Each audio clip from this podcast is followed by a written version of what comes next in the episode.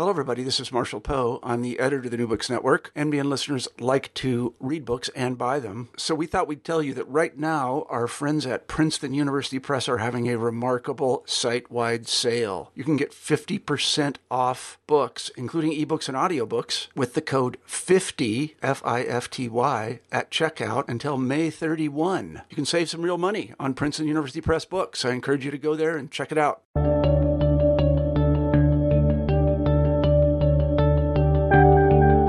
Hello, and welcome to the New Books in History podcast. My name is Christine Lamberson, and I'll be your host today. Um, today, I'm speaking with Patrick Hagopian, who is a senior lecturer in history and American studies at Lancaster University. And today, we'll be talking about his new book from twenty thirteen called American Immunity: War Crimes and the Limits of International Law. Welcome, Patrick. Thank you for speaking with us. Thank you, Christine. I'm glad to be here. So just to get us started, could you tell us a little bit about yourself? I am uh, British. I did my first degree in American Studies at, at the University of Sussex in England. And then I went to do my postgraduate work, uh, or I was a grad student in uh, U S parlance, in the United States. I went to Penn and did a master's degree in communications, and then I did my doctorate in history at Johns Hopkins University. And that's where this research project really started, because the dissertation topic that I pursued was on the commemoration of the Vietnam War in the United States. And uh, a lot of my uh, work on that topic was about memorials, not just the memorial in Washington, D C, but other memorials around the country. And um, that led to an interest in the way that the United States has come to terms, or attempted to come to terms, with the memory and the legacy of the Vietnam War. And uh, this project on the legal arena really grew out of uh, that dissertation topic on uh, commemoration. And the connecting theme has to do with judgment, the way that uh, Americans have uh, made decisions about matters of judgment uh, related to the history and the legacy of the Vietnam War. Um, but obviously, American immunity takes this into the distinct arena of legal matters and uh, judicial matters. Okay, and so this is your second book, however, right? Did you have yeah. a book before that came out of the dissertation, and then this one has grown out of that project? Yes, the first uh, book uh, was called The Vietnam War in American Memory, Veterans, Memorials, and the Politics of Healing. And um, it considers the adequacy of the concept of healing as a way to come to terms with the legacy of the Vietnam War. And in the final chapter of that book, I say that for all of its attractions and blandishments, and for all of the appeal of reconciling a divided country, there's something about this concept of healing that involves a suspension and perhaps an evasion of justice. And um, I said that uh, in the commemorative arena, just as in the legal arena, Americans have immunized themselves from negative judgments about their actions in the Vietnam War. Now, clearly, there's a large debate about that, and there are some extremely self-critical Americans, but largely self-criticism was suspended and bracketed and put in abeyance in the name of healing and reconciling divided memories of the Vietnam War. And that thought, um, if you agree with it, then I suppose it counts as an insight. But that, let's say that thought was really the bridge that led into the second book, American Immunity. Okay, so as you turned from a project that was on healing and more on memorials to a project that was on the detailed legal side of justice, how did you get into that research, and what kind of research did you do? I came across a document, a report from a congressional uh, subcommittee. It was the House Armed Services Investigating Subcommittee report on the My Lai Massacre. And in the midst of that report, there was a recommendation that the um, Congress plug a jurisdictional gap that prevented the prosecution of military veterans who had participated in the My Lai Massacre, but could not be prosecuted because the United States Constitution prevents the prosecution of civilians in military courts, and the jurisdiction of civilian courts does not extend to crimes overseas.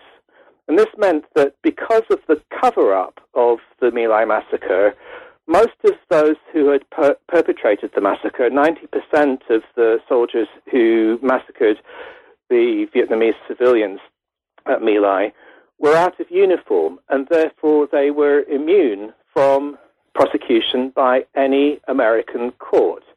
So I came across this reference to a legislative proposal that this uh, subcommittee recommended, and which it passed on to the House Armed Services Committee, and that got me interested in how this gap in jurisdiction came about and about the efforts to close the gap.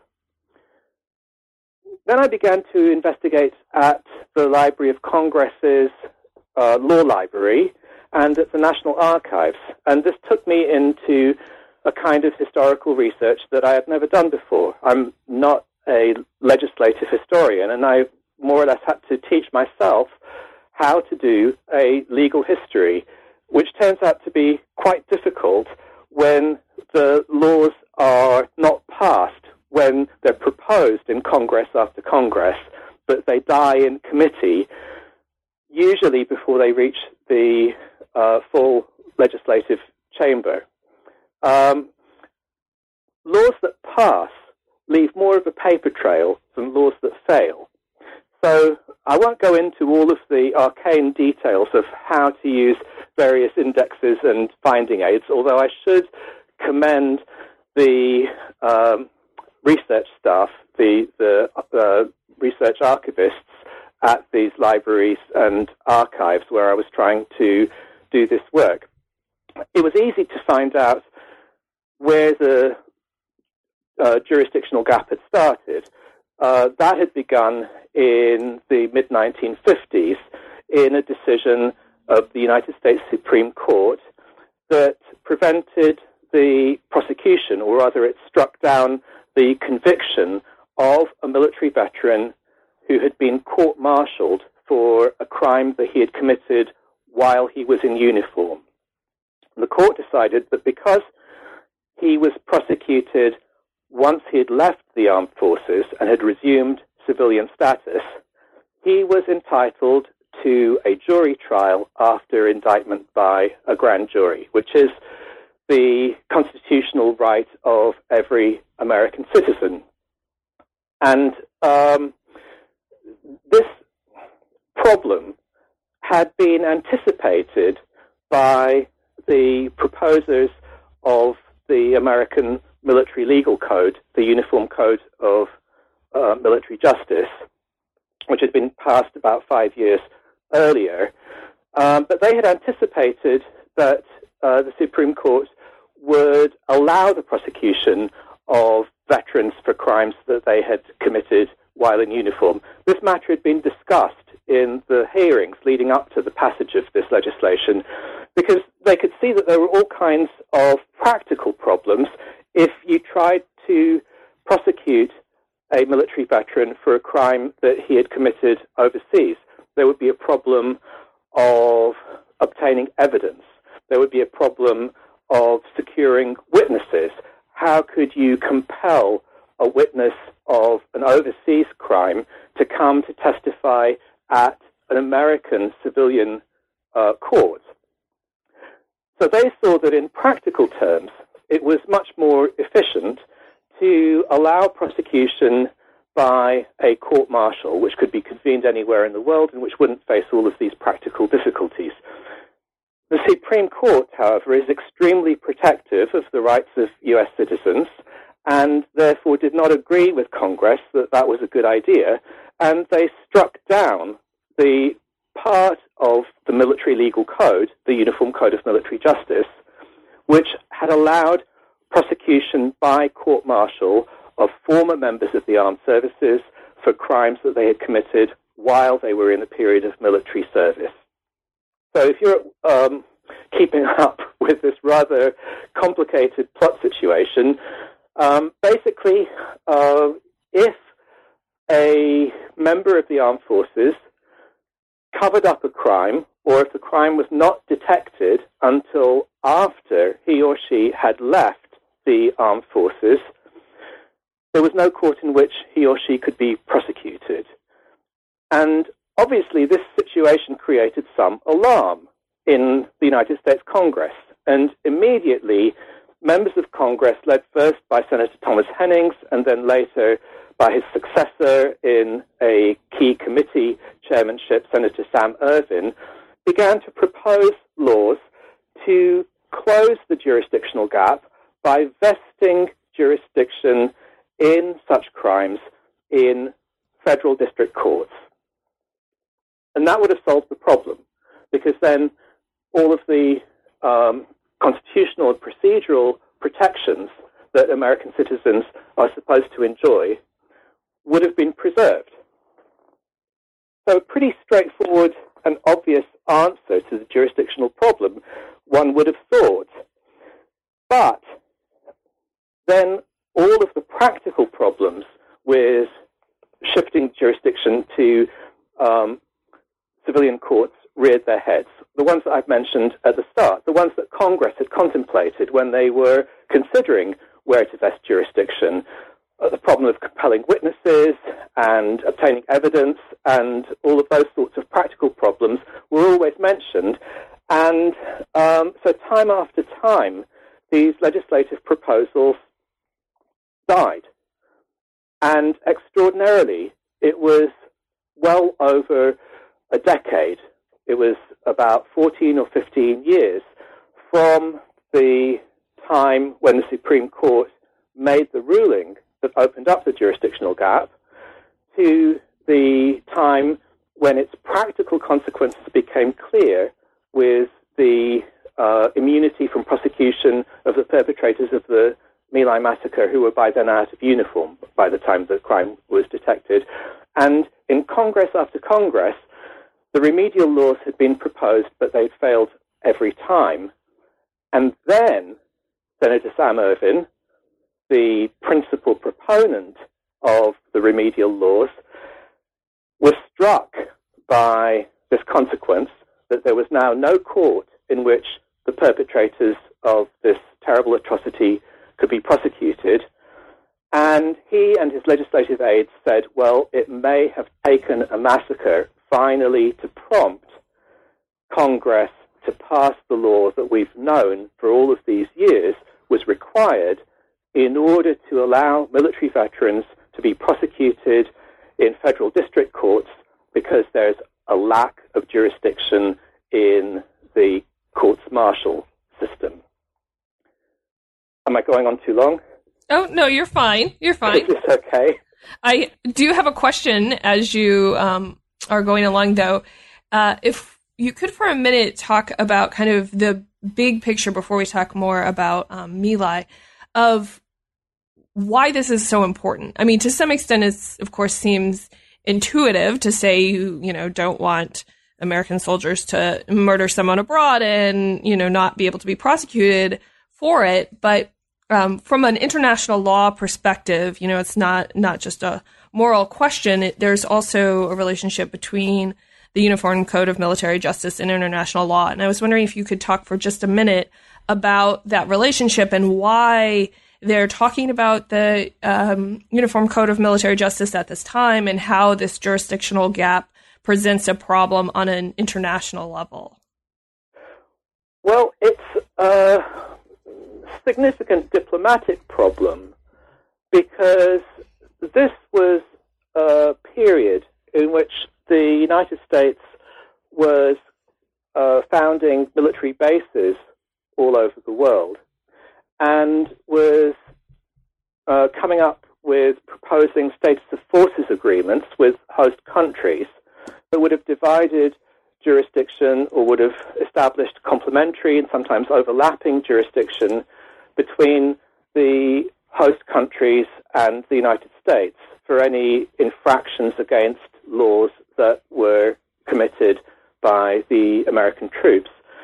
Um, now, that didn't apply directly to the Vietnam War uh, context uh, because it was a, a war zone, but uh, that was part of the context in which the increasing international reach and presence of American military forces around the world was requiring these new arrangements to be put into place, which established a relationship between host country jurisdiction and American um, jurisdiction. Uh, so part of the story is, how does one prevent people from falling between the stools, as it were, from people from falling into gaps in jurisdiction that are produced by this new situation with American forces operating and uh, based all over the world? There's another important uh, context as well, which is the increasing promulgation and acceptance of international legal standards, which are marked by events such as the creation of the United Nations, the holding of the post-World War Two war crimes tribunals in the Far East and in Germany, and actually in other allied countries, which uh, helped to establish precedents, creating uh, internationally accepted uh, legal standards for the conduct of troops in war, and the passage of a host of international agreements, including the Geneva Conventions. So these led to the increasing spread of the concept of internationally accepted legal standards about behavior of forces in wartime, or international humanitarian law, to give it its formal name. And that was established, as I say, through international agreements and precedents and uh, so on. But as well as this tendency towards the growing acceptance of international legal standards and the uh, ac- acceptance that there would be institutions uh, such as tribunals in which they could be enforced, there was another tendency that was expressed in the, in the uh, United Nations, which was the acceptance of the nation state as uh, an important uh, and, for most purposes, the principal entity in which legal codes would be enforced. And this included the jealous protection of national sovereignty by nations such as the United States, uh, which regards the United States Constitution as the supreme law uh, that, uh, uh, to which American citizens are subject. So there's a tension here between the increasing reach and spread and general acknowledgement and acceptance of international legal standards, but the continuing importance of national jurisdictions and the concept of the supremacy of the United States Constitution as the supreme law of the land. Now, this situation is not unique to the United States, but the United States was, in an important sense, in a very unusual, if not a unique, position in the post-World War Two period. It had been one of the parties that had convened the international tribunals that tried war criminals after World War Two. So it was one of the entities that promulgated and enforced internationally uh, acknowledged standards for conduct in warfare. And as the most powerful nation in the world, it would also likely be the principal enforcer of the law around the world in the post-World War Two period. But that also meant that it's very difficult to see who could enforce a law against the United States or its citizens in contexts where the United States saw its own law, its own legal codes, as being supreme.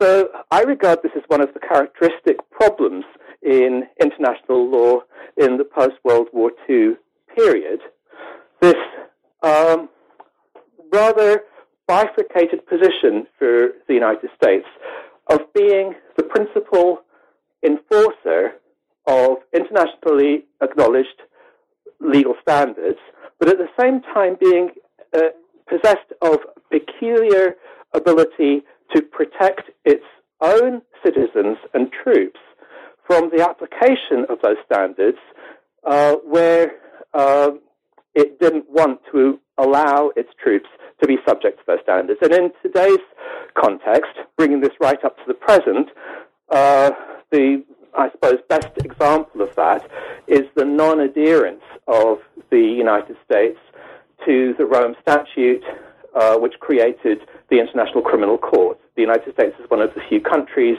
that doesn't accept the jurisdiction of the International Criminal Court over its troops and its citizens.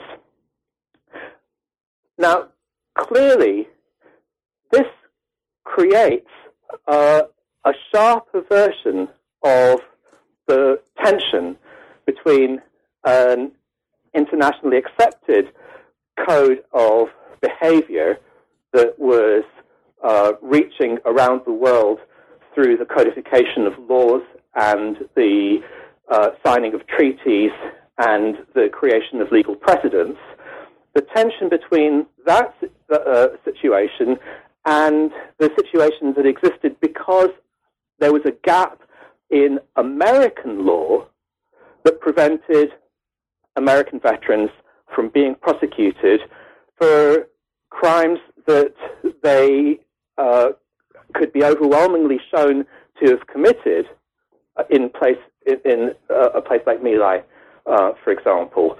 So um, what appears to be this rather unusual um, uh, instance of the effect of the jurisdictional gap has a larger significance if you put it into the larger uh, larger context. This was a situation in which there was no court, international or in the United States domestic law, that could um, enforce uh, legal standards uh, against U S troops who had committed murder at My Lai. So given that broader context, and in some ways how incredibly important it seems like closing that gap would be, and how there were, of course, the practical problems that you mentioned before, but also closing the gap in a way that made the United States still the, you know, the place where those trials were done, um, seems like the thing to do, right? Why did Congress not close that gap both before, uh, well, we'll start with perhaps before My Lai and then talk also about after. Well, there is an interesting moment in the early nineteen sixties where in a congressional hearing, a witness from the American Civil Liberties Union said, well, look, this gap has existed for a number of years, and it doesn't seem that there is much damage that's being done as a result of it. Uh, it's unlikely that the sorts of crimes of violence that would be affected by this jurisdictional gap would go undetected. And so what is the problem? We seem to have got along so far uh, for the last few years, and uh, there's no particular urgency in uh, overcoming the practical problems that everybody cited every time the laws were proposed.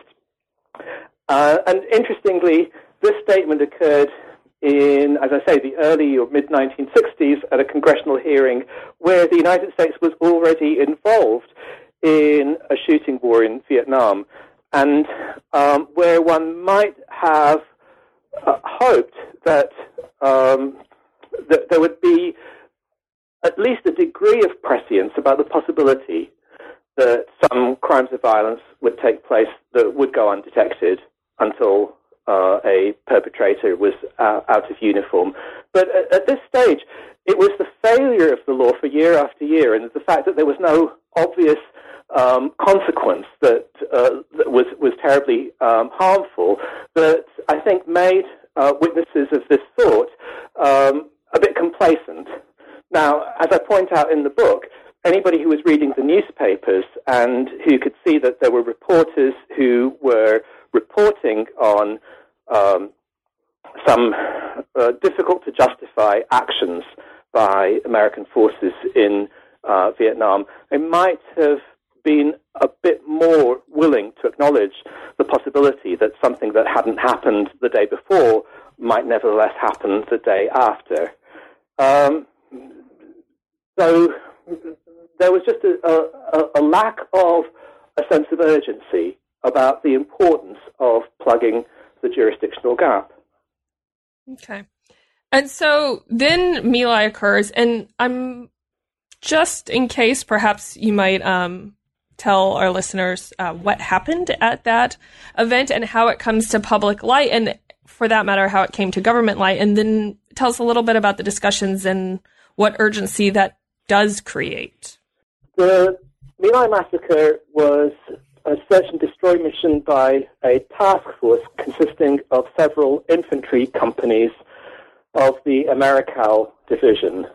And it took place at a village called Son My, and the principal massacre sites were two sub-hamlets of that village marked on American maps as My Lai Four and My Khe Four, hence the designation of the massacre as the My Lai Massacre. The American troops had been subject to attack by snipers and booby traps and mines and hadn't had a chance to get an enemy in their sights. And on the evening before this attack, they were told that the forty-eighth Viet Cong local force battalion would be in the village, that all of the civilians would have gone to market and there would be nobody in the village but Viet Cong or so-called Viet Cong sympathizers. The Viet Cong unit was not in the village, and nevertheless the American troops set about killing everybody that they encountered, sometimes in ones and twos or in small groups, and on a couple of occasions in large groups that they had been instructed by their platoon commanders to gather together. In one instance, a large group of villagers was gathered at a ditch where they were shot by American troops using automatic weapons and grenades, and a passing American soldier saw them lined up at the ditch and remarked later, "It was a Nazi-like thing." The massacre was covered up for over a year, and uh, it wasn't until March of nineteen sixty-nine that a concerned American veteran who had not belonged to that unit but who had heard about the event, had been horrified, and had talked to some of his fellow troops and to some veterans after he returned to the United States, wrote letters to the Secretary of Defense, the President, and other public officials with an unusual degree of vividness and articulateness.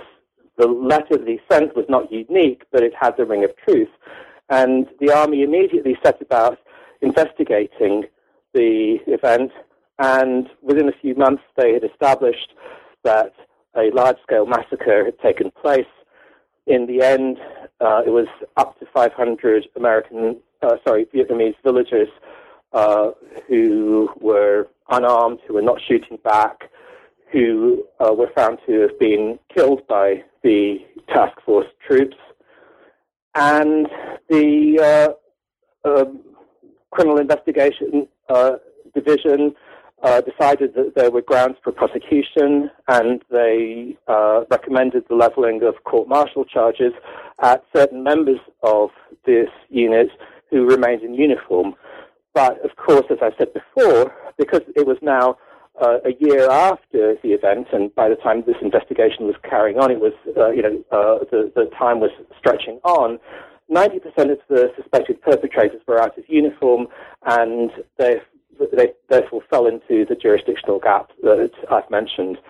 Um, ultimately, only one soldier was convicted of uh, responsibility for the massacre. First Lieutenant William Calley was uh, found guilty of the murder of twenty-two civilians, and he was sentenced first to life imprisonment, but the sentence was reduced first to twenty years and then to ten years. Ultimately, he was paroled after serving uh, between three and four years in captivity, in, in uh, some of which was spent in the bachelor officers' quarters on his military base. Um, so those are the bare outlines of the uh, events of, of the massacre. And, of course, this leads to the point that I made about the recognition that this jurisdictional gap had prevented the prosecution of many of the perpetrators of the massacre. Okay, so there's a lot of discussion about how the United States might, in fact, punish these soldiers, or how they might um, go about Uh, providing for justice in this particular case. So could you talk a little bit about that kind of discussion and some of the debates and some of the options that they thought they had, and sort of how that fits into this debate about closing the jurisdictional gap? Yes, there was a serious proposal by the um, General Counsel for the Army, a guy called Robert Jordan the third, to convene a military commission to try the veterans who were not subject to prosecution by the Uniform Code of Military Justice. Now, Jordan wrote a careful and detailed memorandum saying why he believed that this convening of a military commission would not fall foul of the constitutional protections that prevented prosecution by a court-martial. Um, he consulted with um, William Rehnquist, who at that time was uh, in the uh, counsel's office in the White House before his elevation to the Supreme Court. This has been established by other scholars, and the memorandum in which Jordan proposed this plan uh, has come to light before, and I traced it to uh, the Judge Advocates uh, archive in Charlottesville, Virginia, because it's been cited by other scholars. Um, what I discovered, and what I report in uh, in the book, a point that has never been Uh, uh, established by other scholars, is that there was a, an agreement among the principal executive departments that would have been responsible for such a prosecution, uh, principally the Department of Justice, the Department of State, and the Department of Defense. They all agreed that this would be a valid course to pursue, to convene a military commission to ensure that nobody got away with their crimes simply because they happened to be out of uniform by the time their crime was detected. In the end, those prosecutions didn't take place. And um, it's not perfectly clear why this plan that had been agreed on by the principal executive departments didn't take place. Jordan says we didn't have much support from upstairs. And this could have meant the White House, and the White House was actually rather disengaged from this whole process of contemplating the means of prosecuting the My Lai veterans.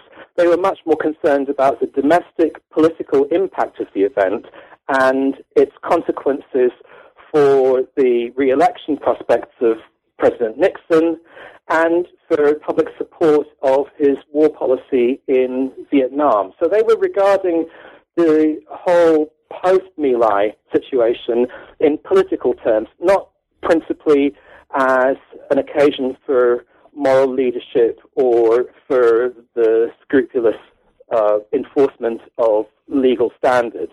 Uh, it's also possible that the results of the courts-martial that were heard had an effect on the uh, prospects for prosecution by military commission. There were two enlisted men who were prosecuted at court-martial and whose cases in, uh, ended in acquittal. Uh, one of the leading historians of this, um, uh, the, the judicial uh, consequences of the, the My Lai massacre, uh, Michael Belknap, says that it appeared that obedience to orders was regarded as a complete defense against charges uh, re- uh, arising from uh, a, an enlisted man's uh, court-martial prosecution.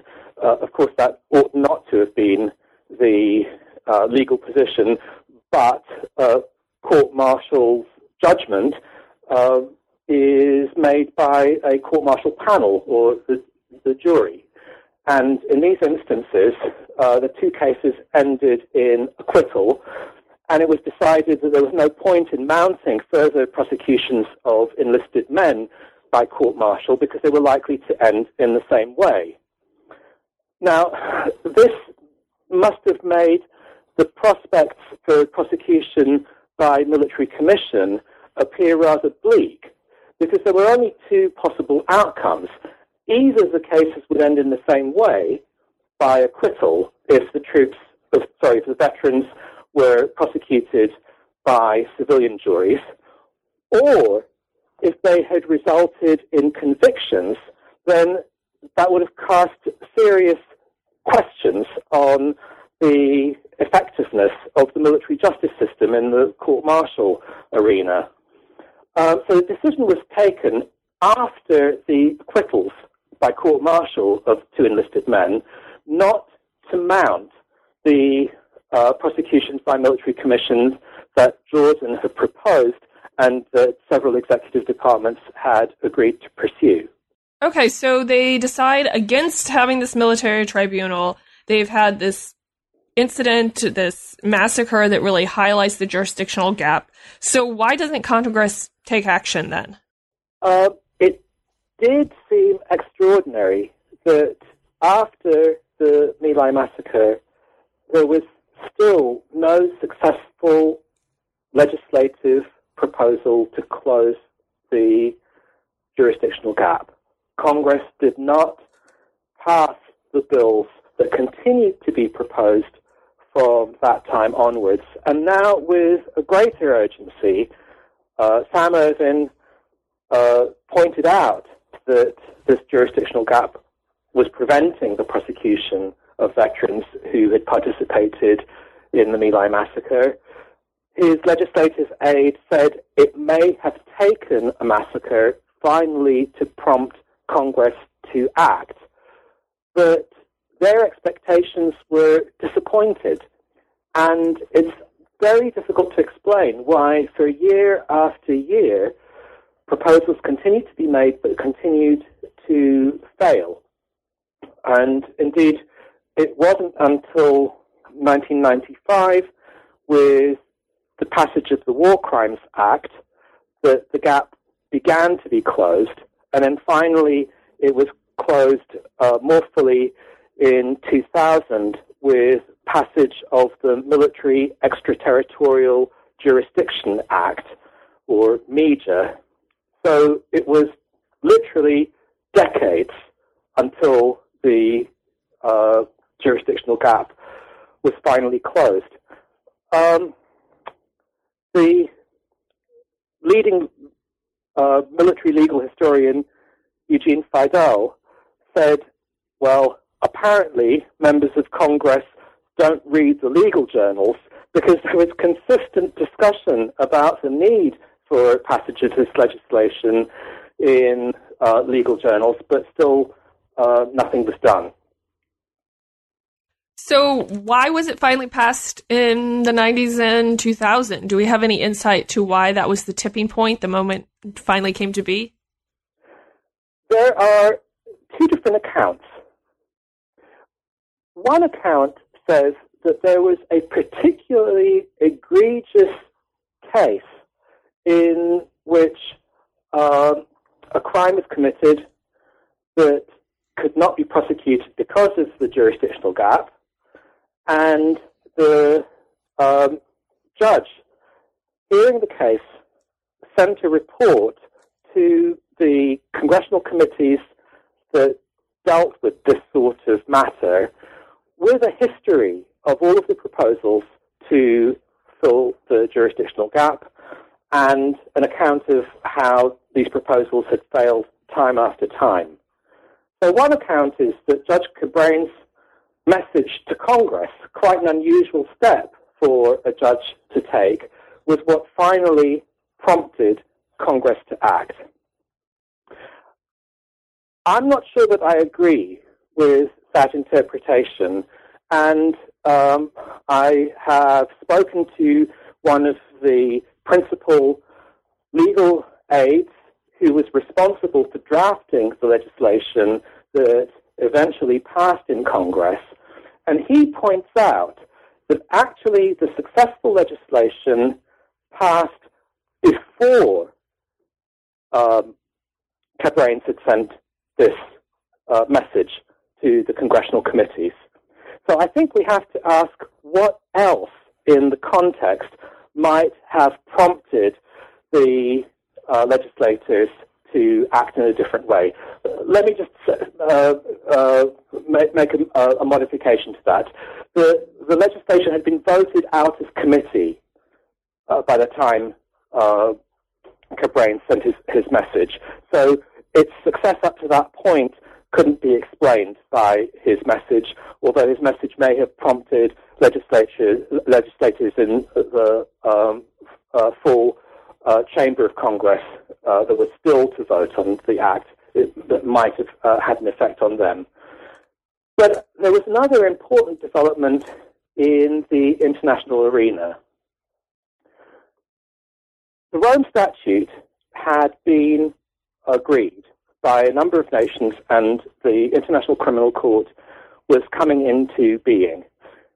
Some of the principal participants in the discussion, such as um, the uh, aide to Sam Ervin, who I mentioned before, said that there was going to be a serious problem if the United States was denying the jurisdiction of the International Criminal Court over its citizens and its troops and veterans, while at the same time there were glaring gaps in American law that meant that they couldn't be prosecuted in American courts. And let me explain how this problem arises very sharply. There is a situation of complementary jurisdiction by the International Criminal Court and by national courts of its uh, member countries uh, and indeed of other nations. This means that if a national judicial system conducts a prosecution, the International Criminal Court, or the I C C, does not have jurisdiction over the case. If a nation makes a good faith effort to investigate and prosecute one of its own troops, citizens, uh, or veterans, then the I C C doesn't have jurisdiction. But of course, this can apply only in instances where such a prosecution by a national judicial system is possible. So you can see the problem. Part of the problem that was pointed out was that the United States uh, required uh, Geneva Convention protections for its own citizens, But until passage of the War Crimes Act, it was not in a position to enforce the provisions of the Geneva Conventions um, against um, uh, those who were subject to U S law, because the Geneva Conventions are not self-executing, and they require a statute in order to allow them to be enforced, a statute that establishes the definition of crimes, scale of penalties, and uh, so forth. That same situation also existed in the jurisdictional um, uh, uh, position regarding uh, the jurisdiction of the I C C and American um, domestic uh, law, where this uh, situation of Uh, complementary jurisdiction meant that the United States would be able to assert its national jurisdiction over its own citizens and troops and veterans, but clearly it could do that only in a position where its own legal codes had jurisdiction over those uh, possible de- uh, defendants. Um, this possible encroachment by the I C C was a political and a diplomatic problem. The United States does not accept the jurisdiction of the I C C over its own people anyway. But we were also in a situation where there was an increasing tendency for national courts of other nations to prosecute foreigners based on the principle of universal jurisdiction or on the extraterritorial application of their own laws. So the march of legal standards without borders seemed to be part of the course of events. And this is clearly a point that was raised by those who were proposing the statutes that would close the jurisdictional gap. It's absolutely clear in the congressional debates that uh, they were advocating the passage of American domestic laws that would close the jurisdictional gap in order to prevent Americans from being subject to, in the words of a witness in the congressional hearings, to avoid the possibly draconian standards that would be applied in international or foreign courts. So I think that this gives a kind of richer and fuller context to the notion that it was Judge Cabranes' prompting of Congress that uh, eventually persuaded Congress to act. I think Congress made its decision in this uh, international context in which there was an increasing tendency for foreign and international courts to apply their standards, and possibly they might have called upon an American citizen to surrender to the jurisdiction of one of those courts. And if the United States had not been in a position to assert its own jurisdiction over the suspect, that would have put the United States in a difficult diplomatic predicament. So given that this change happens right before the War on Terror and a lot of changes in um, U S international involvement, and of course there's been lots of uh, controversies over uh, U S behavior abroad during the War on Terror, what are the consequences of closing of this jurisdictional gap?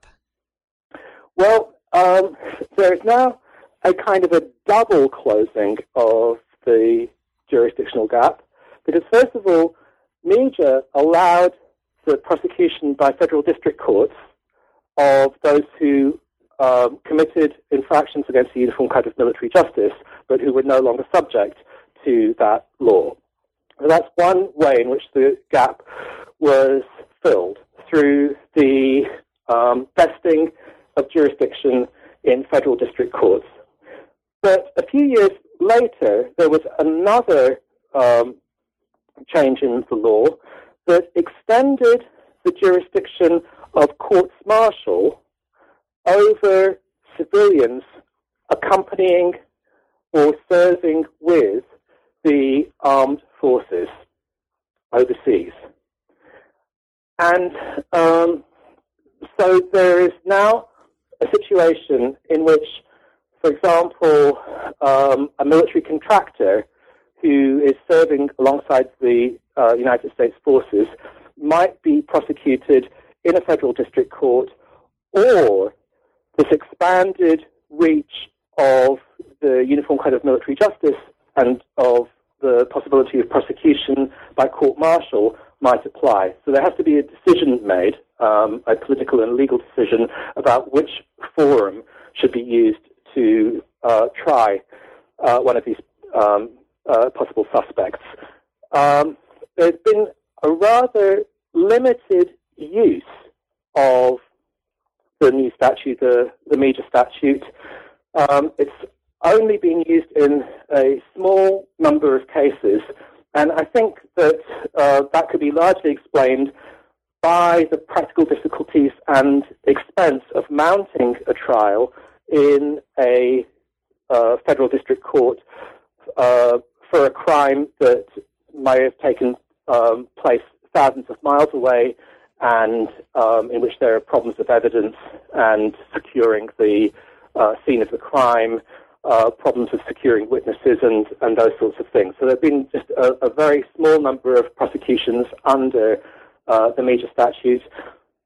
There are significant constitutional obstacles to the application of the expanded uh, Uniform Code of Military Justice's expanded uh, jurisdiction. Let's go back to the Vietnam War. Right after the period that we were discussing, in nineteen seventy, there was a decision in the highest military court that changed the jurisdictional provisions regarding civilians accompanying the armed forces.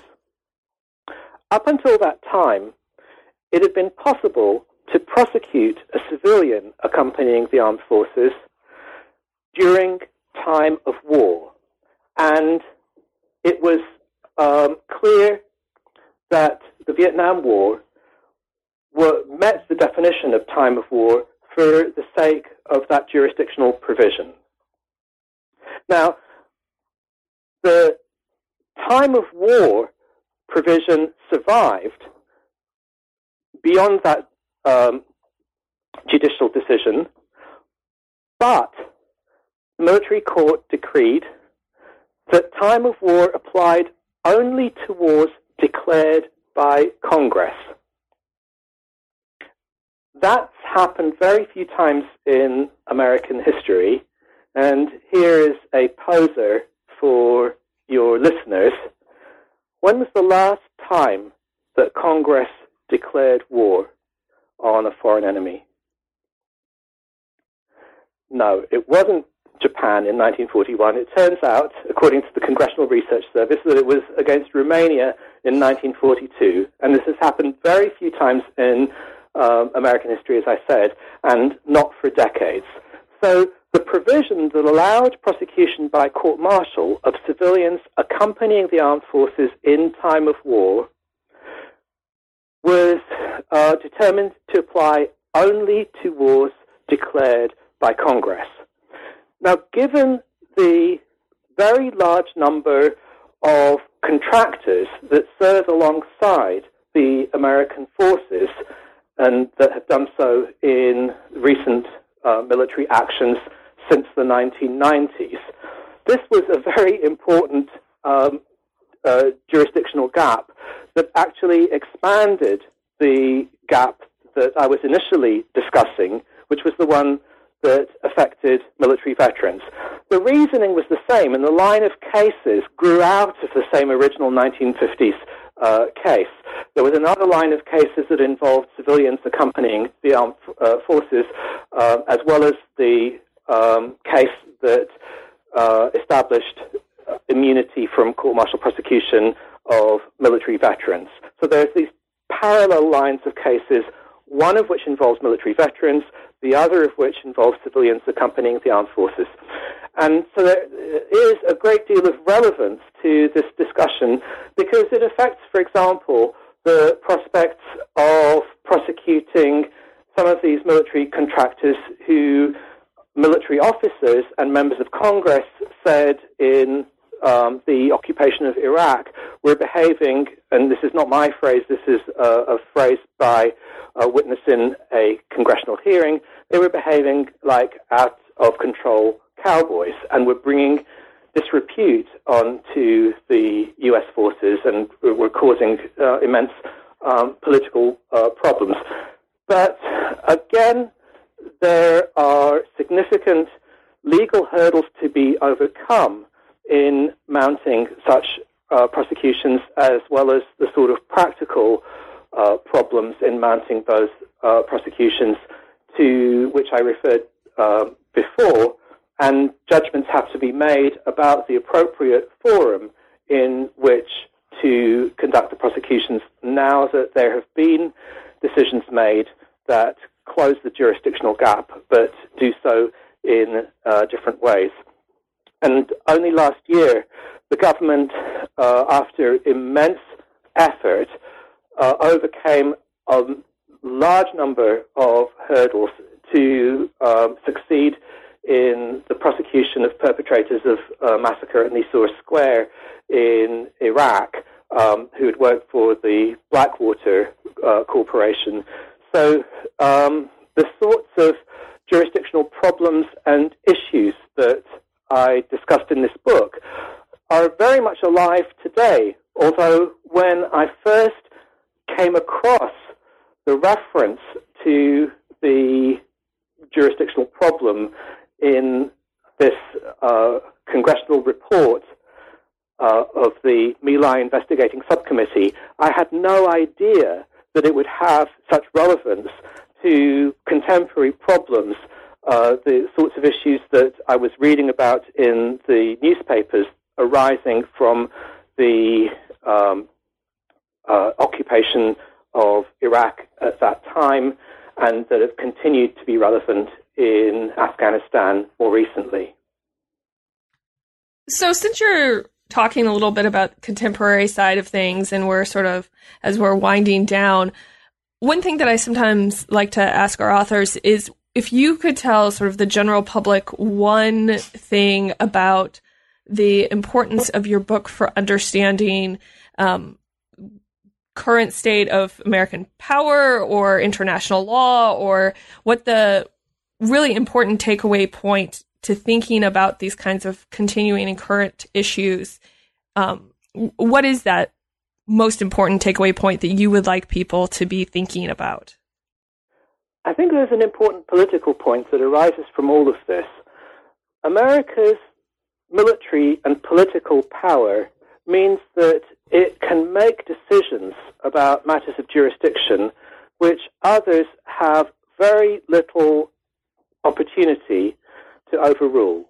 It's difficult to see in today's world who could uh, enforce the law on an American citizen in the uh, context of uh, an infraction against um, internationally acknowledged legal standards involving the conduct of war if the United States did not want to surrender that individual to the jurisdiction of a foreign or an international court. But I think that the United States has to be extremely circumspect about flexing its muscles in order to deny the jurisdiction of the I C C, in order to insist on its monopoly over decisions about the prosecution of its own people, because it runs the risk of being seen to apply double standards to others and to its own. At this point, the United States has participated in the capture of uh, people who were brought before the um, chamber of the International Criminal Court, but it continues to deny the jurisdiction of the court against its uh, own uh, people.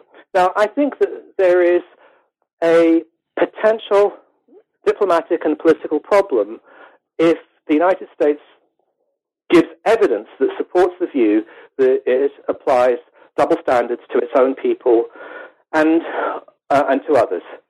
Um, so even though the uh, United States may have sufficient power to insist on the supremacy of the Constitution and the monopoly over um, making judgments uh, regarding its own people, uh, I think that it has to be extremely consistent in imposing internationally acknowledged standards on its own people and doing so consistently and rigorously if it's going to insist on the supremacy of the Constitution and its own monopoly over judicial decisions regarding its own people.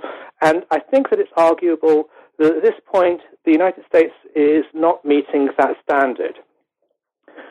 The public seems to be ahead of its leaders, its legislators, in the sense that there's a greater degree of public support for joining the International Criminal Court than there is among legislators. Now, the I C C has its own problems, and it may not be the uh, answer to all of the problems that I've been discussing, but the underlying issue that this um, instance, this, uh, if you like, this, this, this rather small and intricate jurisdictional problem highlights is the inconsistency of the United States in its application to itself and to its own of the standards that it applies when judging its defeated enemies. And there is a very serious danger in having a double standard because it makes, it brings into disrepute the whole edifice of international law that the United States has done more than any other nation in the post-Second World War period to bring into being. I think the United States has a national interest in ensuring that its own people are subject to the same standards as others are. Okay, that's a really important and great takeaway point. So on that note, we've taken up a lot of your time. And so I was wondering if you could just close by telling us what you're working on now.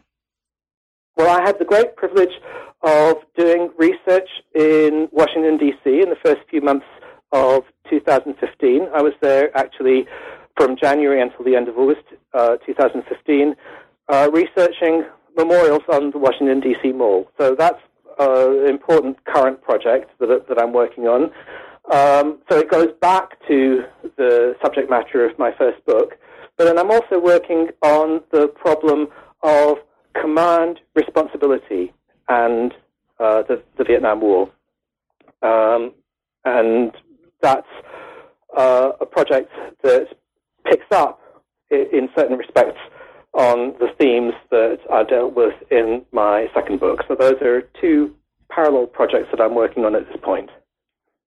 All right. Those sound great. Sounds like you're very busy. Um, thank you for taking time to join us, and we appreciated um, your time and hearing about your book. I'm very grateful for your questions and for the opportunity to talk about my work. Thank you very much. Thank you.